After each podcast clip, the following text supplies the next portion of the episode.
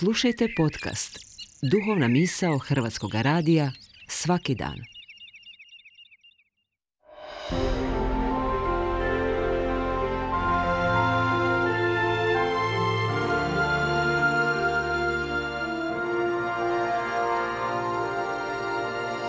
Duhovna misao. Urednica je Blaženka Jančić.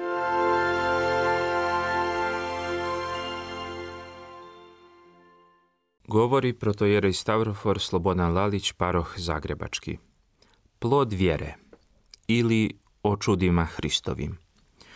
U Evanđelju kod sve četvorice autora na više mjesta se opisuju čuda Hristova. Iscijeljenje bolesnika, čudesna pomoć ukazana njemom ili darivanje vida slijepom čovjeku, umnožavanje hrane i tako dalje.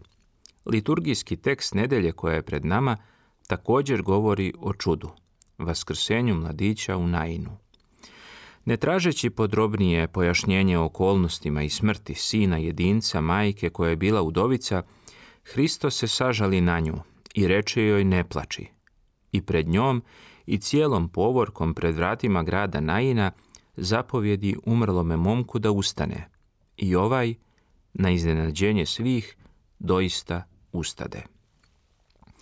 Bog je veliki i uvijek je činio čudesa i činio čuda. Jedno od najvećih čuda je stvaranje svijeta. Početak njegovog bogočovečanskog spasiteljskog dijela na zemlji vezuje se uz čudo u Kani Galilejskoj.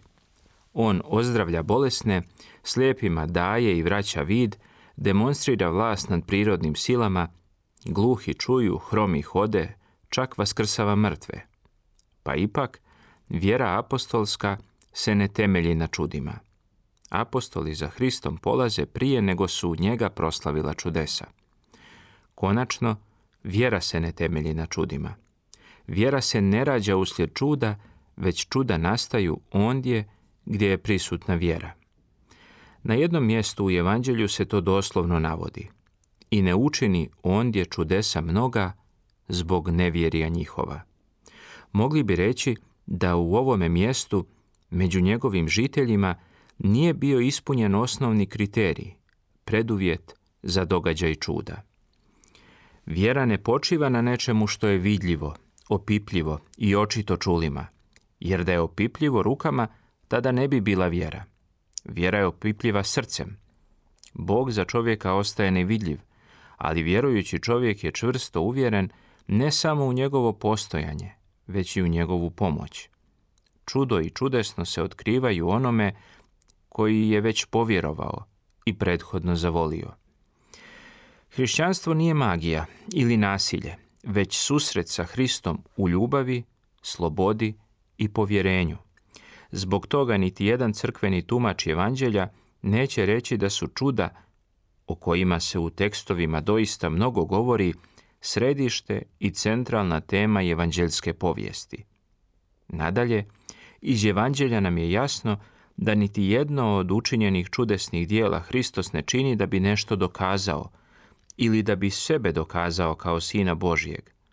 To ne čini čak niti na krstu, kada je raspet bio prozvan riječima onih koji su mu se podsmijevali, neka siđe sa krsta, pa ćemo mu vjerovati. Već on čuda čini jer se sažalio na čovjeka, sagledavši svu muku i tragiku njegove patnje i bola. Iz toga je jasno da čuda kojoj ne prethode vjera i ljubav jesu obmana. U konačnici, svi koji su Hrista primili, primili su ga ne zbog čuda, već iz ljubavi. Ljubavi koja preobražava, otkriva i izgrađuje.